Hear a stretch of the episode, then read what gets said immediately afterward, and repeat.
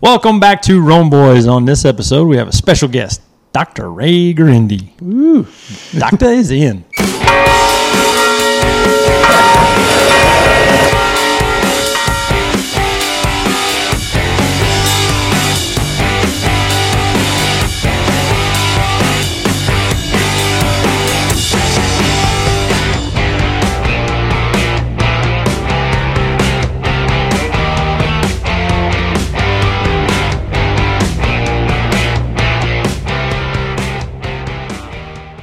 Yeah. You know, I've been noticing that every episode you guys do, you say you have a special guest. You've been watching. If, if everybody is special, nobody is special. Right. Everybody gets a purple ribbon. yeah. Me too. Get a trophy for participation, right? Okay, okay. On this episode, we have an amazing guest, Dr. Ray The Guarendi. best. Amazingly special. Yeah, amazingly special. The- or, or we could say different. That's that's been used.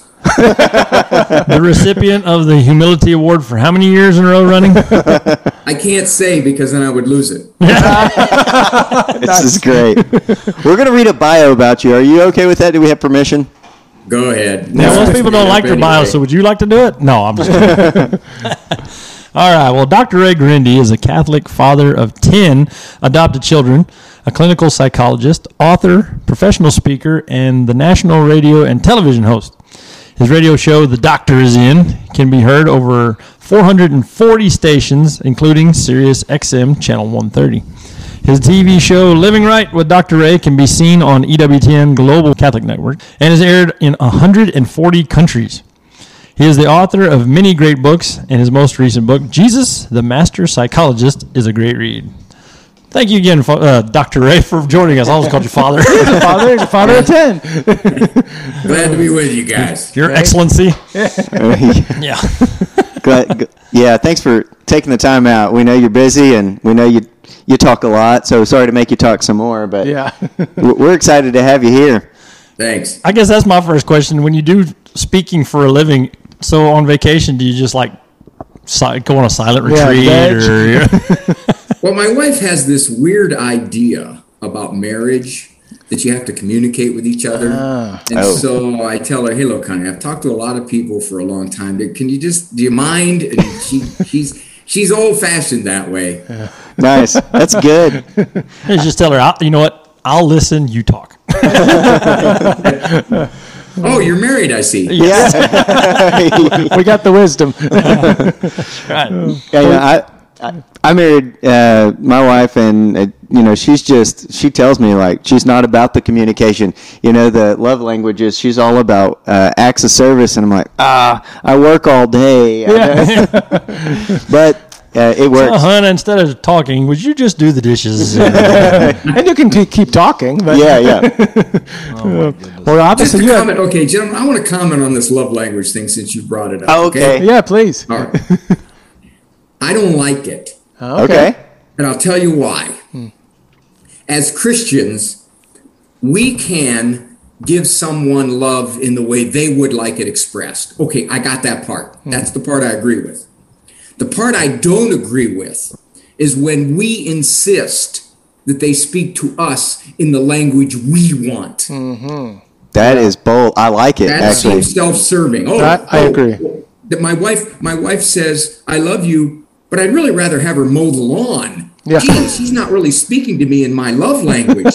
you see, she's really not expressing love. See, as Christians, and that's part of that master psychologist book. Hmm. As Christians, we don't have the right to make that demand. That's a great point. You know, it, Wow. it's interesting that you say that because I, you know, um, I'm not saying I'm a, you know, profound psychologist like you, but um, I would say that I've definitely had that thought, like, how selfish am I? This Yeah. is, uh, right. we've talked about the differences of ours. Uh, and how it's so difficult for us to do the that specific love language for the other person. Yeah. It's almost like uh, Melissa, my wife. She's like, it's hard for me to even text you, you know, how great you are and how much you mean to me. I just can't do it. And I'm like, it's the simplest thing in the world. Just Yeah, text yeah, it. I don't even care For if you you mean it it. is, yeah. Yeah. Just do it. Well, you know what I do? I text it and I have my wife sign it. That's all I do. That's great. Perfect. I appreciate that. Though that is a really good point. It's like, okay, is huh. self-serving. Okay, right. hon, just give me a list of things that you want me to text you, and I'll just do it on a daily basis. You know, copy ma'am. paste. Yeah. You know those letters that you go to when you do these marriage encounter weekends and they have you write a letter? Yes. Yeah. And they want you to write the letter. Well, I did when I went one. Well, I sent my wife, I said, honey, just take notes and tell me what the weekend is like. but then I wrote the letter to me, you know, really extolling my accolades. And then I just gave it to her and I said, honey, can you notarize this? Sign it. hey, it worked, right? Yeah. That's uh, my love language. There it is. It's like, honey, that was the best letter That's- you've ever sent me. Oh Lord. All right. See, this is what happens when you get four guys together. Yeah. Wi- Within about eight minutes, we go down to middle school. yeah. I wonder if people are just going to want to hear the show us laughing, but I Yeah. mean, hey, we love bring it. We bring joy. We bring Yeah. joy. That's right. This Well, is speaking of joy, Yeah. like any funny stories? I mean, ten adopted children. You have to have some stories to entertain us with. Um, I mean, we, we have a few Yeah. just from yesterday with our kids, but I have uh, three white children, two Hispanic, two biracial, and three black. So when the kids were all under 12, my wife would troop through the grocery store and people would see this. And some of them couldn't couldn't stifle their curiosity. They'd come up, "Is this some kind of club or something?" and some of them, you could see it in their eyes. They had this look that said, I don't think this guy knows what's going on. and I usually say, I'd usually say something like, "Well, I suspect her, but I can't catch her." That's great. it's uh, maybe it's unfortunate that we understand what you're saying right now. That's too funny. fantastic. I'm going to choke up on this episode. Yeah. That's too funny. He's already crying. Oh, He's choking up. This is too funny. But yeah, so all right, we're just well. That's a funny story. Yeah. you, Yeah. you asked the Yeah, question, you answered counts. it. This, this is what we get. So, what are some pros and cons of having a large family like that? You just said you had 10 and they were all under 12 at one point. I mean, Yes, how far apart right. are they? I mean, how do you keep your sanity? 12, 12 11, 10, 10, 9, 7, 4, 3, 2, and baby. Oh, that's awesome. Wow. I was in a camper. Uh, That's how you handle it. lots now. Yeah, pretty much. Man. You know, I uh, I'm impressed uh, because I've got six daughters, my wife and I, and uh, they're like, "Oh, how old's your oldest?" And then you know all the questions. You you know all the questions. How's the oldest? What you know? Anyways, it's uh, you know, I I try to be very sharp in my response. Like you just you know spit the numbers out because if you don't, you don't love your kids, right? Right, right, right. Obviously. Well, apparently, you could tell people you have six estrogen Americans. Okay. And given that, now you must hang in a relatively tight Catholic circle because outside of your small circle, you know exactly what happens. Well, don't you have a TV? Exactly, Don't you know that's how this is happening? Yeah. Well, when are you going to stop? Yeah. Aren't you going to get fixed? We live in an interesting culture, gentlemen. Hmm. We live in a culture that says sexually you can do anything you want and nobody should say a word about it. However, there's one thing you can't do, and that's have more than 1.86 children Yep. when you're married to the same woman. It's insanity. So I guess what they're saying um, is if you are uh, if you have contraception in your life, then you're allowed to have a TV in your life too. That's exactly right. Well, you know, somebody somebody said to us once, "Are these all your children?" And I said, "Oh, oh no!" I said, "The oldest is at home with the triplets." oh no! No, these aren't all of them. But I think that was an interesting point that you made uh, that kind of slipped by there. That you said that you're not allowed to have one more than 1.86 children to the same woman, Ah, Oh. yeah. married to the same right. woman. It's an interesting sexual amorality It- in our mm. culture. We have now decided that if you have more than your acceptable, societally allowed number of children, we have the right to give you grief We Yeah. have the right to critique you. We have the right to analyze you. We have the right to judge you. You are sucking up the rainforest. What is Oh, yeah. wrong with you? It's an, it, it's it says it all, gentlemen. It says it all. It's it's uh, yeah. It's I suppose it's traditional values too, right? So, like you know, whether it be pro-life or being Catholic or whatever it is, is that that's all being attacked. You know, any Well, then nobody values. says anything about the guy who has six kids with three or four different women. Uh-huh, Right, yeah, right. or or it's it's this. that's his choice. This glorious thing about like, cause well, I always make sure that I clarify, and nothing, or whatever. I always make sure I clarify it's not a blended family. It's kind of interesting. yeah, and that makes it even worse. Yeah, God. because you have deliberately decided to do this. Now, you might be able to get away with it back when you had three girls because they would say, Well, you're still trying for your boy, right? Mm. You're still hoping for your Every boy." time. You heard that. Every So you get an exception if you, but but you could be on four like that and forget it. There is no exception. Yeah. Mm-hmm. You're just you're just nuts. It's like, yeah, okay, well, if you had a boy, then the world can understand it, right? Like, you get your pass. They can relate. Mm-hmm. Oh, my. That's, that is one of the that is one of the things I talk about in Jesus the Master Psychologist because Jesus says whoever welcomes a little child hmm. in my name welcomes me. Well, he he puts himself equal to little children. I mean, in those days, little kids were the least of the culture. They were down there with the slaves. They were down there with the outcasts Yeah. and the sinners. And Jesus is saying, "Hey, you welcome those, you welcome me." So we Christians should follow our Lord's advice if he says, "Okay, if I want you to have a child and you say, no, no, I, I've got enough, I've, I've got one, I've got two, then I'm really saying I'm smarter than God. Mm. Because I tell God, I, I don't want it. You don't know better than I do, God. I know me and my life and my circumstances better than you do. Hmm. So therefore, which is interestingly enough, you know, I've been a shrink a long time. I've been shrinking for 40 years. Time. I have never yet heard a parent say to me, I think I had too many children. Yes. Oh, yeah. Yes. I have heard so many say, I wish I would have had more children. And isn't it the the biggest regret of the elderly is I wish I would have had more children in my life, like the people that are retired and yeah, I- later years. Yeah, So we had so a priest we had a priest give a homily and he said oftentimes he will deal with an elderly who decided during their life to have one child maybe two well the one child now lives seven states away and the other child is estranged and the elderly parent will say i'm all alone now yep. i have no one i have nothing and and my priest friend is tempted to say well you made that choice Right. 40 years ago Right.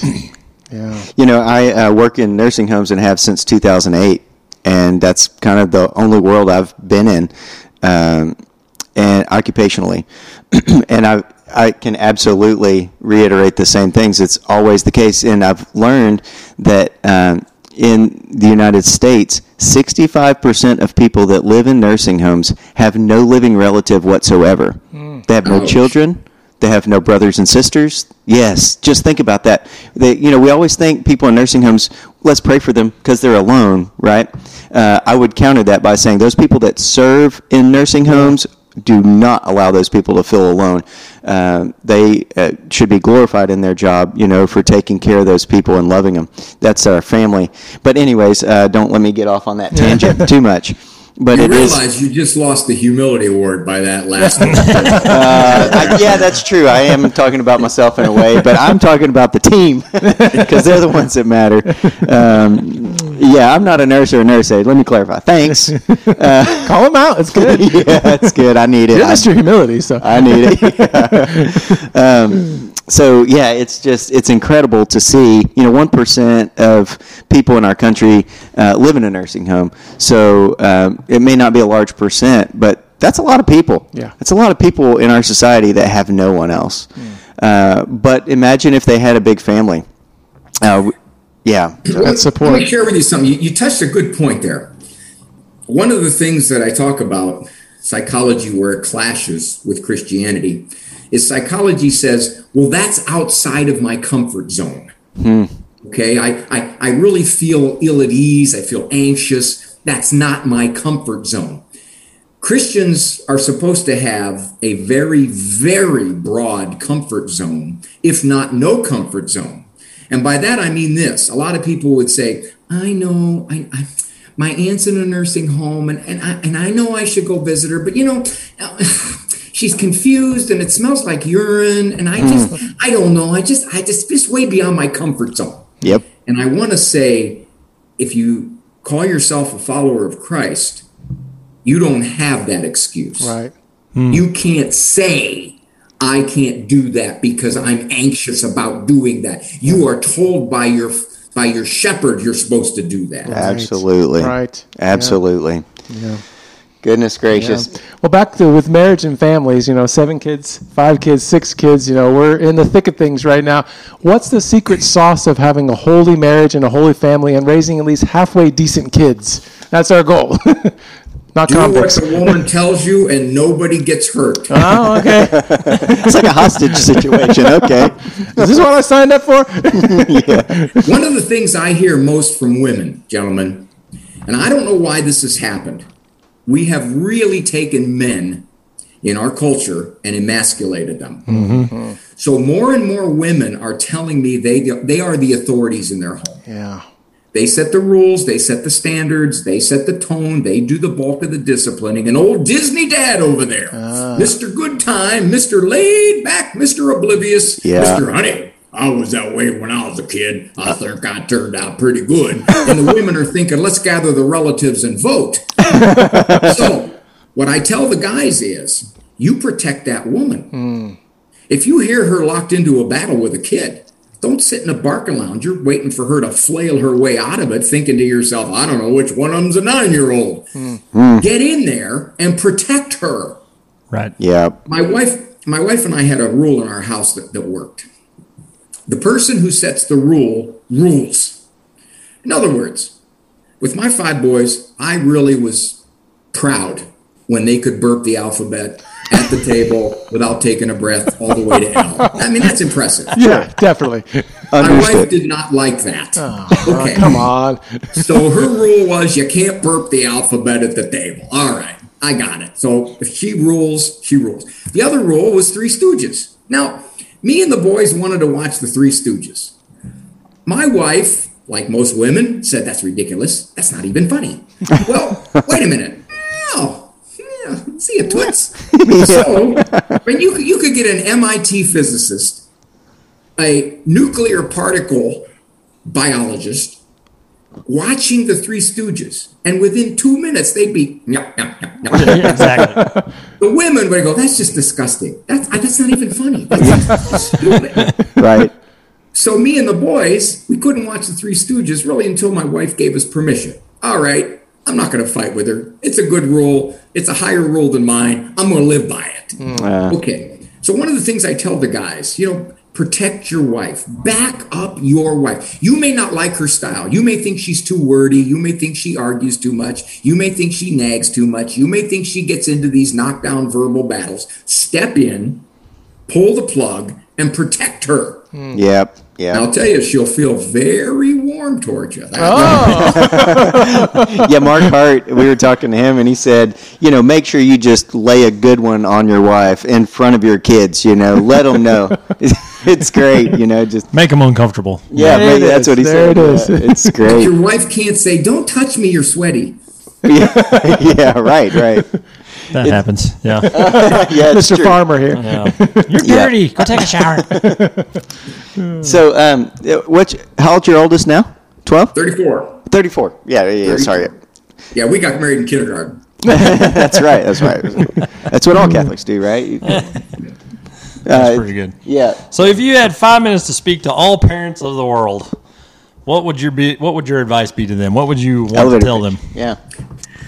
All right, boys, I'm going to narrow it down to American culture. All right. Oh, To raise the kind of kid you want to raise, to raise that one in a hundred kid that everybody seems to want to raise. They don't want to raise an average kid. They want to raise a one in a hundred kid, morals, character, seeking God, achievement. You have to stand strong against a culture no longer on your side. Hmm. It's that simple. Wow. The culture will shape your children in ways that you have no idea. And one day, you don't want to look at that kid at age 20 and say, What the hell happened? Mm-hmm. I didn't raise him this way.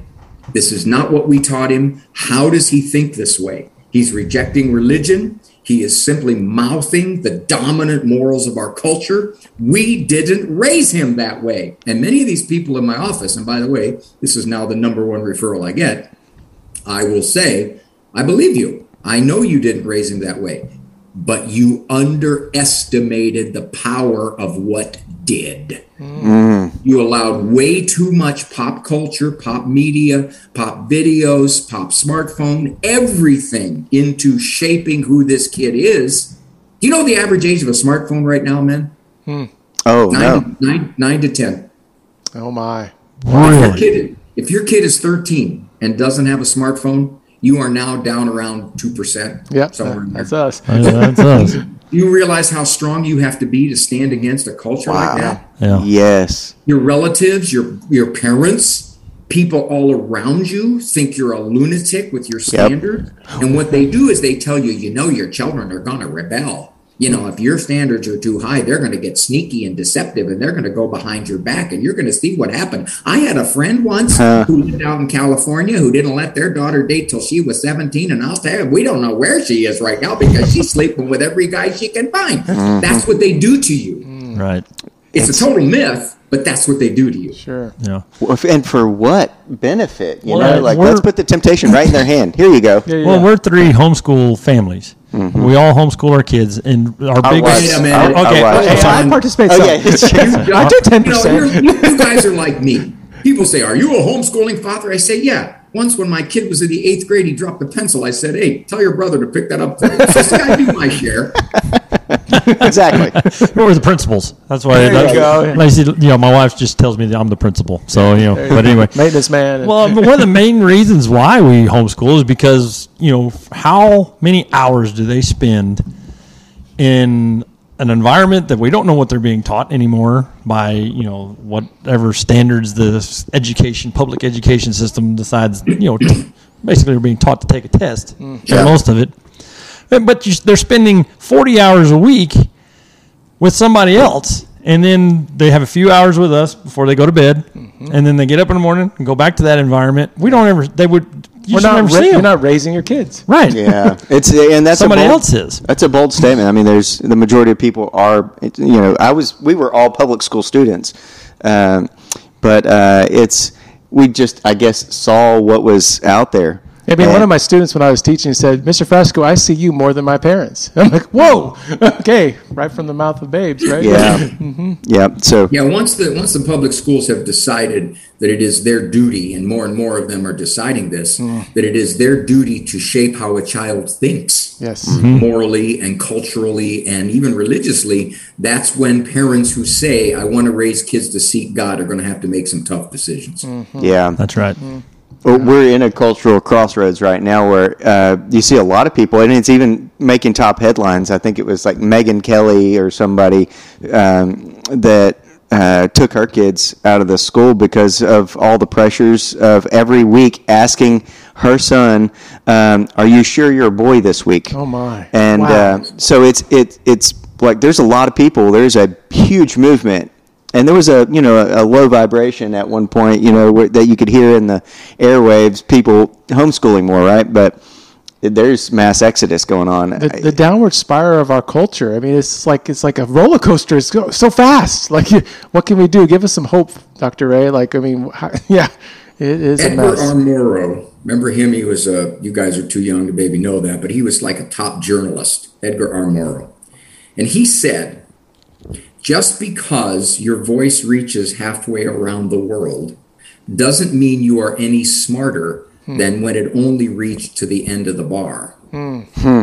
The point is this with mass communication, we are able to influence millions of people at a time. For most of human history, what influenced you was your family, your clan, or your tribe. Mm-hmm. It took the Roman Empire 400 years to collapse, mm. okay, because little by little by little the attitudes were changed. Now we can change an attitude. I, I saw a survey, I saw a Pew survey. Within five years, the number of people who thought it was okay to live before marriage mm. Went from like 60 some percent to 87 percent. 87 percent thought it was okay to live before marriage. Wow. Uh, the number of people who thought that uh, marriage was important plummeted, plummeted in five years. So the media, the entertainment industry is so, so good at looking like our way of thinking, our way of doing is far better than those old throwback Neanderthals that have religion. Yeah. As a result, I tell parents one, you have to be hyper vigilant. You just have to notice this stuff.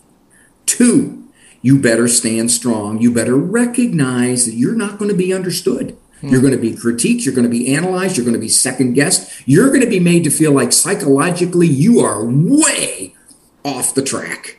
That's going to happen. But I always tell parents this if my kids go astray, I want it to be because they had to climb over me, not because I stepped aside. Nice. Wow. I can live with myself. There you if they go. had to climb over me. Yeah. You know, um, I was. Man, that was a good one. That gave It me is- chills. it That was awesome. Yeah. Uh, it's taking a stance. Yeah.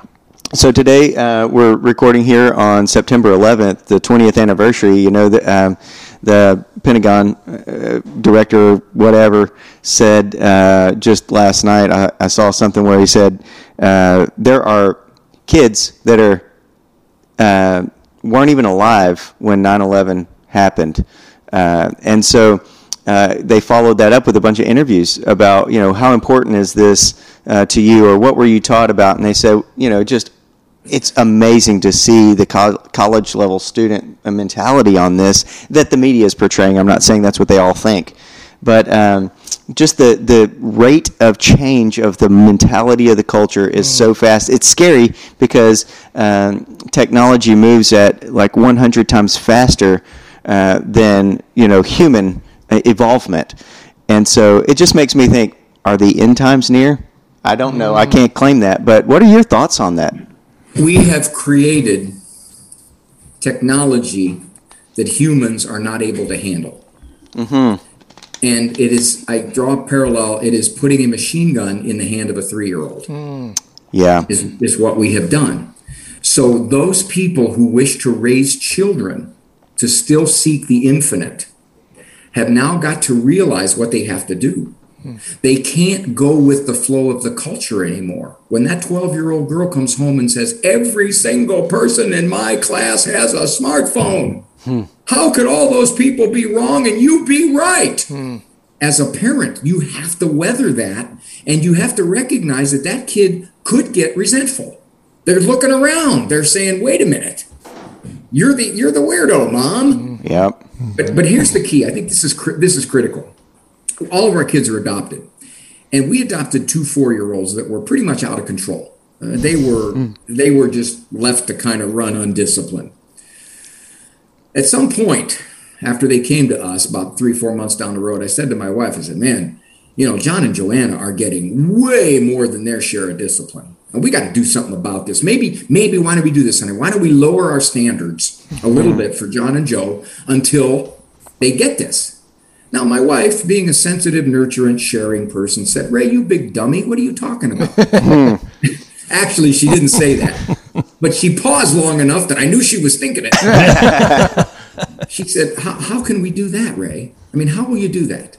Will, will we say John and Joe can throw a 12 minute fit and the other kids are going to get stopped at one minute? What, hmm. how, do you, how do you do that? She said this We got to make sure that for John and Joanna, we give a lot more hugs and kisses, a lot more tucks in good night, a lot more I love yous, because otherwise the relationship could become out of balance. Hmm. And this is what I tell parents. If you have super high standards, I mean, you're looking around you and you're thinking, my gosh, you know, the things that, that I expect, or the fact that I, I don't have a television, or the fact that my kid doesn't have the latest Grand Theft Auto subset C6 video game, hmm. then I better make sure this kid knows how much I love him.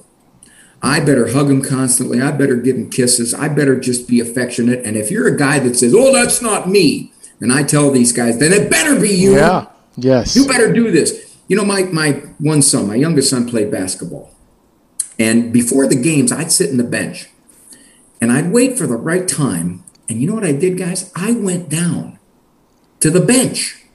And I grabbed him and I hugged him and I kissed him on the cheek. Hmm. Right in front of his right in front of his teammates, man. Yeah. There was no way that kid was not going to let me hug and kiss him. I'm hmm. Italian. You know when I kiss you. Yes. so, and I told him, I said, you know, you know, you got to give words of encouragement. I said, Petey, try not to stink the joint out. and he would laugh, and I'd laugh. You know what he told me later, man? He told me later that a couple of the guys came up to him and said, "I wish my dad would do Sure. that." They were all thinking it. Amen. Yes, we Absolutely. We have allowed ourselves to be bullied by the teen peer group rules that say you can't show affection to your kid out in public when he's 13. Mm-hmm. yeah. Nope. I'm going to go against that culture. So, Yeah. Yeah. no problem. And it reminds me of the narrow path of Christ, right? It's it's narrow, and so everybody has a cell phone, and this one kid doesn't. That probably is the right path. you can't go with the tide. Good point. Yep. So you've, you've done lots of travels. You have the doctors in. You get questions all the time. Any random questions you're like, "Whoa, never heard this one before." They're like, "That? Where did that come from?" It's kind of like fun ones. Uh, almost never. Nothing surprises you anymore. I bet. It's not because I'm so smart, it's because I'm so old. You know, you've been doing this for 40 years, man. You've heard everything. Yeah. Yeah. I'll tell you the two top ones that I get now that I didn't get 10, no, maybe 15 years ago. The first one is my kid has left the faith. My kid is on a wayward path. My kid is ruining her life. My kid is doing all kinds of things, and I'm trying to pick up the pieces, and we're estranged, and we're not even allowed to see the grandchildren. Okay, mm. that one is just overwhelming. Okay, that's just mm. coming at me all the time. The other one is gender confusion. Oh, oh my God. Yeah. 10, 15 years ago, I never got Sure. these kinds of questions. Now they're coming from everywhere. My daughter thinks she's a boy. My son wants to transgender. My son just says he doesn't know if he's bisexual or cisgender. Oh. They're reflecting the culture. The mm. culture is pushing all kinds of sexual confusion on our kids. And then when they're absorbing it, we turn around and we don't declare that there's a social component in it. We simply assume that that's exactly the way it is because the child declares it. Those are the two that I'm getting more than anything than I didn't get 10, 15 years ago. So, so let, let me ask then, it, are we, should we just, I'm sure there's different answers, but um, do we shelter our kids uh, from that conversation or do we have it with them once or constantly? Constantly. Or are we Ongoing dialogue, do we right? get out and not um, get into the culture in some ways? I don't know. I just I see some um, some religions where they have an entire village and they Yeah. basically just stay within that village and their life looks amazing. You know, You can't blame them a lot yeah. of so Well, it, it, it, in my experience, gentlemen, it does look amazing in the short term.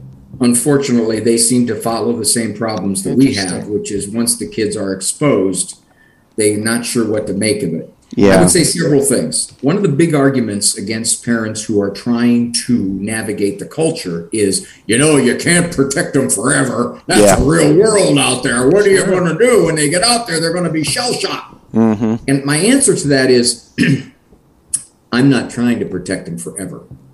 I'm trying to slow the pace hmm. Yeah. of the world assaulting them so hmm. that when they do get exposed to it, they're more likely to be able to handle it.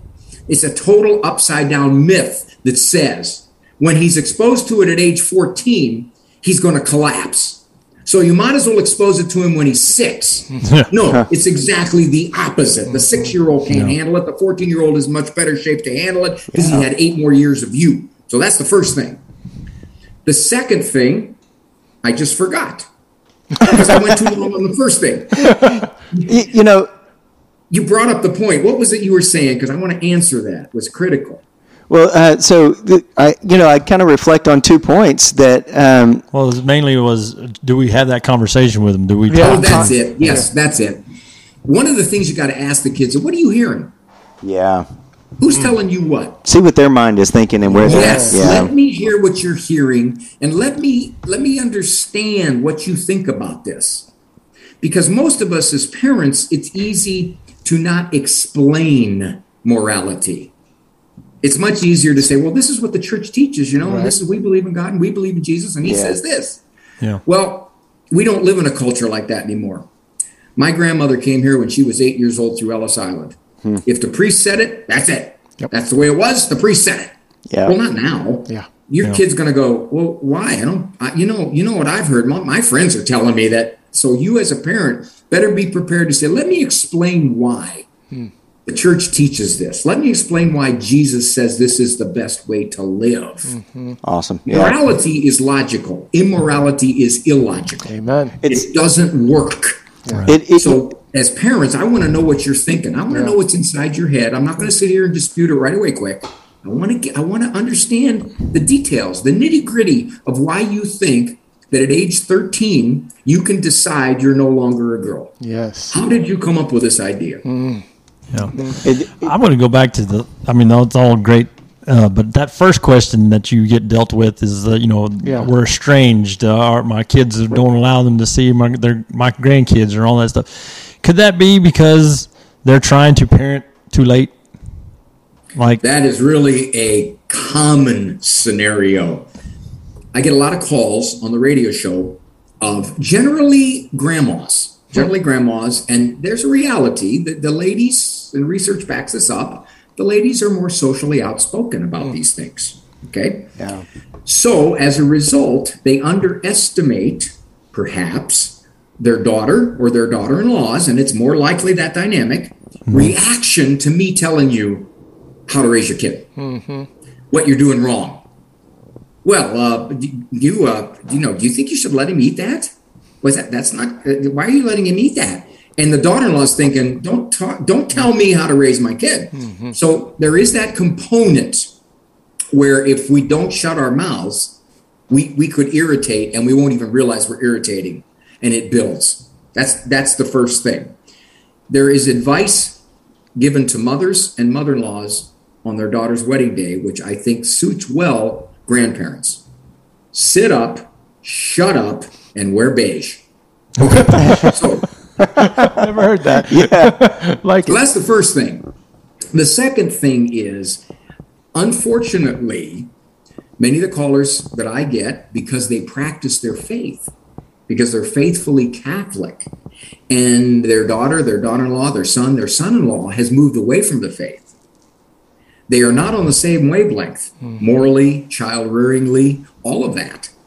So, because of that, there is this disconnect between the way it should be done properly. Hmm.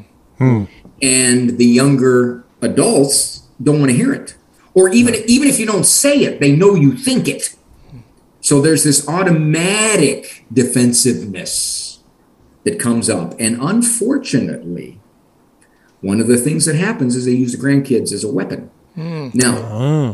one of the things i've told grandparents whether you agree or whether you disagree with the way those children are being raised, you do not undercut those parents. Yeah. You do not say, I'm going to let you watch this over here because I know your mom won't let you watch it and I want you to see this uh-huh. because I don't see any problem with watching this. You're a child, you're nine years old, you should be able to handle it. No, you do that. I've even advised parents if you have parents, grandparents who undercut your parenting, they're forcing you into making a decision. Hmm. Yeah. And that decision is you can't be around your grandparents without me being there too. wow. Hmm. Because you can't trust them. Yes. I see Right. this all the time. You know, let's Yeah. say a mother, for whatever the reason, she has this thing about sugar. Okay, I don't agree with that. The research doesn't back it up. But she's mom and she doesn't want the kids having sugar. So first thing that happens if the kids go somewhere with a grandma, uh, you finish your ice cream before I give you four more cookies. Because because grandma has to compensate. Grandma has to say, look, your mother's ripping off your childhood in this dimension, so I'm going to compensate for you. Don't tell your mom. Yeah. It- Well, it's going to get back, especially if you have an eight year old daughter. Yeah. Eight year old daughters are narcs, man. Yeah. you know that. yeah, it's quite diminishing as a parent. Uh, maybe I'm, I'm not speaking from experience, um, but it, it really is. It's it's painful, uh, and and I think it's because it's like, hey, my kids are now seeing that the outside world is going to give them all the things that my parents won't. And uh, maybe my parents don't have what's best in store for me because my grandparents love me. They love me as much as my parents, it, so it seems Yeah. Yeah. and I get the the candy. You know, uh, Because that's love, right? Getting yeah, for yeah, me it's that yeah. selfish. Yeah, there's two levels to that. The first level is absolutely my parents don't seem to be acting like other grown-ups. That's one. Yeah. The other level is much more insidious, which is the parent is afraid that the child, psychologically speaking, is going to brew and stew and build up all kinds of hidden resentments hmm. that are going to pop up when they're 17 and say, you know, you made me go to church. That's why I don't want to go to church. Hmm. Yeah. Mm-hmm. Yeah, hmm. it's yeah, it's, uh, absolutely. We all we all get it. You know, you say it, and it's unfortunately so relevant to the point. And mm, Can you speak on your first question? So, you know, the parent comes and the kid has fallen away. What's your advice to the parent um, now that they can't parent so much anymore? Okay. You're always a parent, but, you know, you guys can help me out on this. Say a parent comes to me, and from everything I've looked at, the parent tried. I mean, within human reason, the parent tried to raise the kid well and to seek the faith. Yeah, they maybe weren't the most faith-filled parent, but they, but they their heart was in the right place and they tried. And the parents beating themselves up. Where did I go wrong? Why was I deficient? You know, maybe we should have prayed the rosary in Aramaic as we knelt on broken glass when we levitated. You know, we just didn't mess up. We just didn't fess up. Okay. I'm going to ask you a series of questions, man. You just answer yes or no. Okay. Is there a God? yes. Is Christ God? Yes. Was he sinless? Yes. Yes. Could he perform miracles? Yes. Yes. Did he have a perfect understanding of human nature? Yes. Could he get most people to follow him? No. Uh huh. yeah, no, So, so you think you're better at this than the God man, huh? Hmm. So you think you've got the spiritual formula to guarantee that your child is going to embrace the faith? Hmm. Can you do a miracle? You can't even do a crummy card trick. it's I can't true. even make breakfast, so. it's uh, gosh, it does remind me. You know, at the end of Revelation, it, it says, "After all of the th- all of these things, let the righteous be righteous and the filthy be filthy." And I'm reminded they're God's children before they're mine. Amen. And you know they have free will, and they they have every. I can't compel them against their will, right? God doesn't compel us. Sure. Just I all tell of the, people I got some children probably going to serve a church, some probably going to serve time. You know. Yeah. yeah, right, right. Yeah, I always ask myself, um, like, how is it that I came from this family and I have two half brothers that struggle? Um, how is that possible? How? I mean, we're just polar opposites, but it, It The grace you of God. that we have to be very slow to look at somebody else and say they're lost. We, we can't say that. I mean, That's a good point. Right. My one son is is a very thoughtful young kid, and his brother struggles. And my son said to me, the thoughtful son said, "You know, Dad, God is going to judge me very differently than He judges so and so." That's a good point. because this this other son was exposed to drugs and alcohol in the womb. Uh, he was developmentally delayed. He has an awful lot of quirks in his personality. And the more thoughtful son says, you know, I've been given the grace to be able to see certain things that God has allowed me to see. So I cannot in any any any way feel superior to my brother. let me just say, you just uh, spelled out my story to a T. So, thanks for looking into my soul. Well, a couple of your uh, stepbrothers contacted me and said, "Who is the during the program because we can't talk to him." Gave him the You're heads up. freaking me out, man. Well, the, the church is in crisis right now. I mean, gosh, it's just a mess, right? And so, what can we do as Catholics to stay on the narrow path and just get our church to get back on track to be the evangelization of the gospel? When was it not in a mess? Yeah, this is true. That's like, isn't exactly it? These are- right. this is true.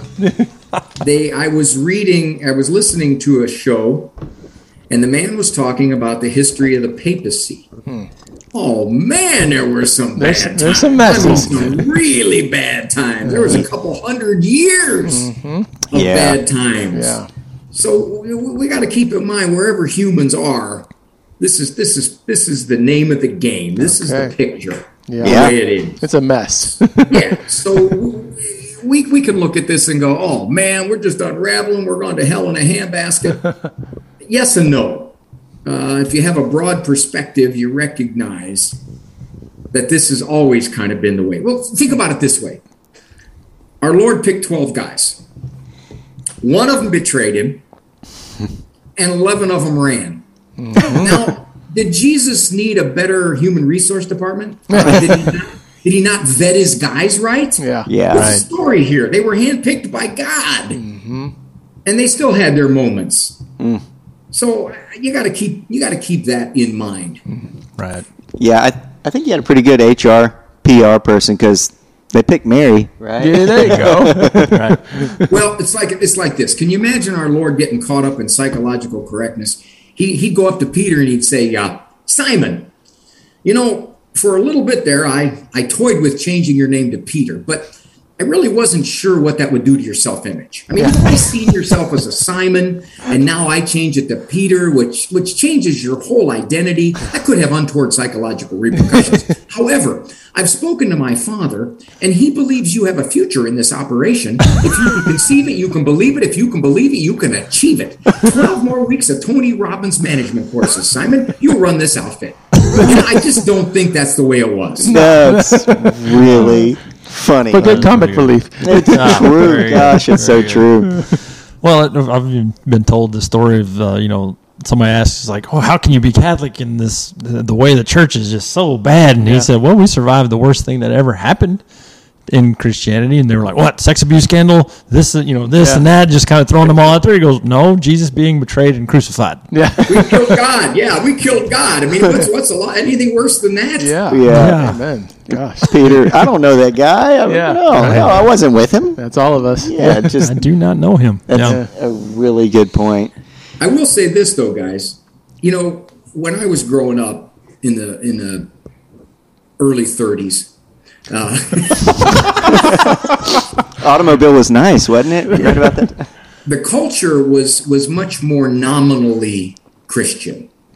Yeah. The Catholic churches, the schools were huge. The Chris- nuns taught Christendom, there. right? the Yeah, time of we, we had we had priests coming out of everywhere. So so the Catholic identity was part of the air we breathed. Mm-hmm. Right. But part of that was just, I don't want to say social, and I don't want to say ethnic, but there were a lot of reasons to be Catholic at that time because it was it was okay. Mm-hmm. Yeah.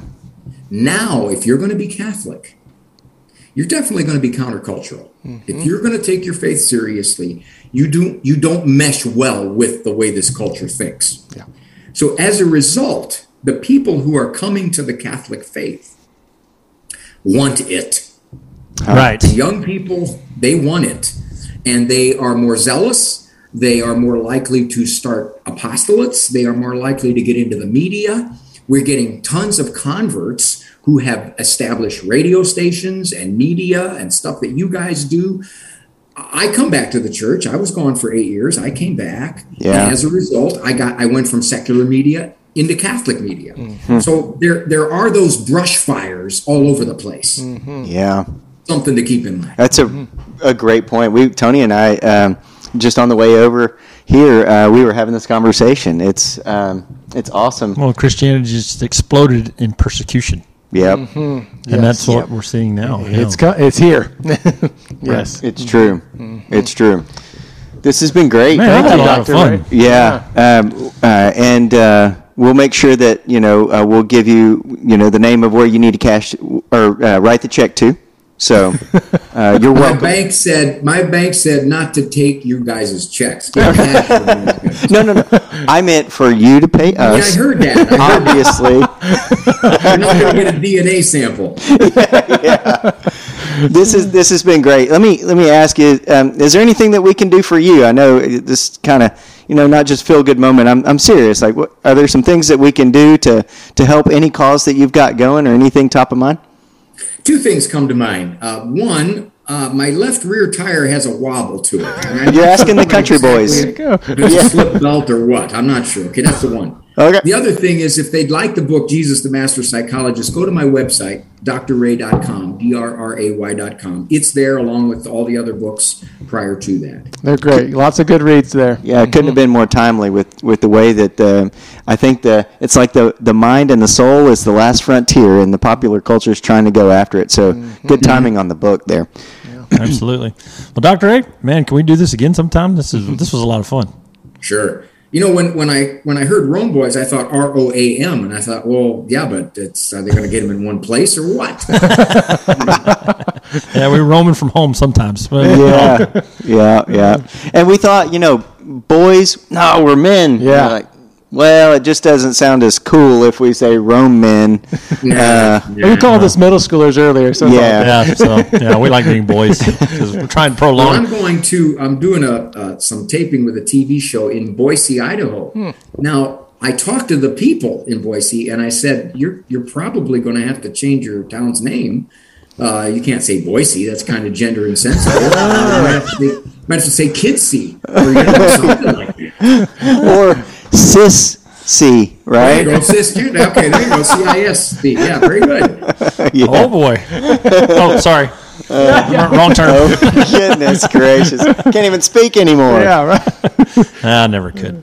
Yeah, Dr. right. Ray, thanks again for joining us, and uh, I encourage everybody to tune into your radio show. I always enjoy your, your radio show. Your my favorite part of your radio show is when you talk about how you take time off of purgatory because you're so irritating to listen to. Yeah. We're just trying to help add to that today. So You guys should have no time left. Start dispensing it to other people. better than a scapular, Dr. Ray Guarendi. yeah. That's good. I'm going to steal that. Awesome. Well, thanks for everything. Thanks for your time. You know, even some technical difficulties early on. Uh, this has been great. We appreciate it. And um, In the meantime, be real. be bold. Be Catholic. God, God bless. bless. I appreciate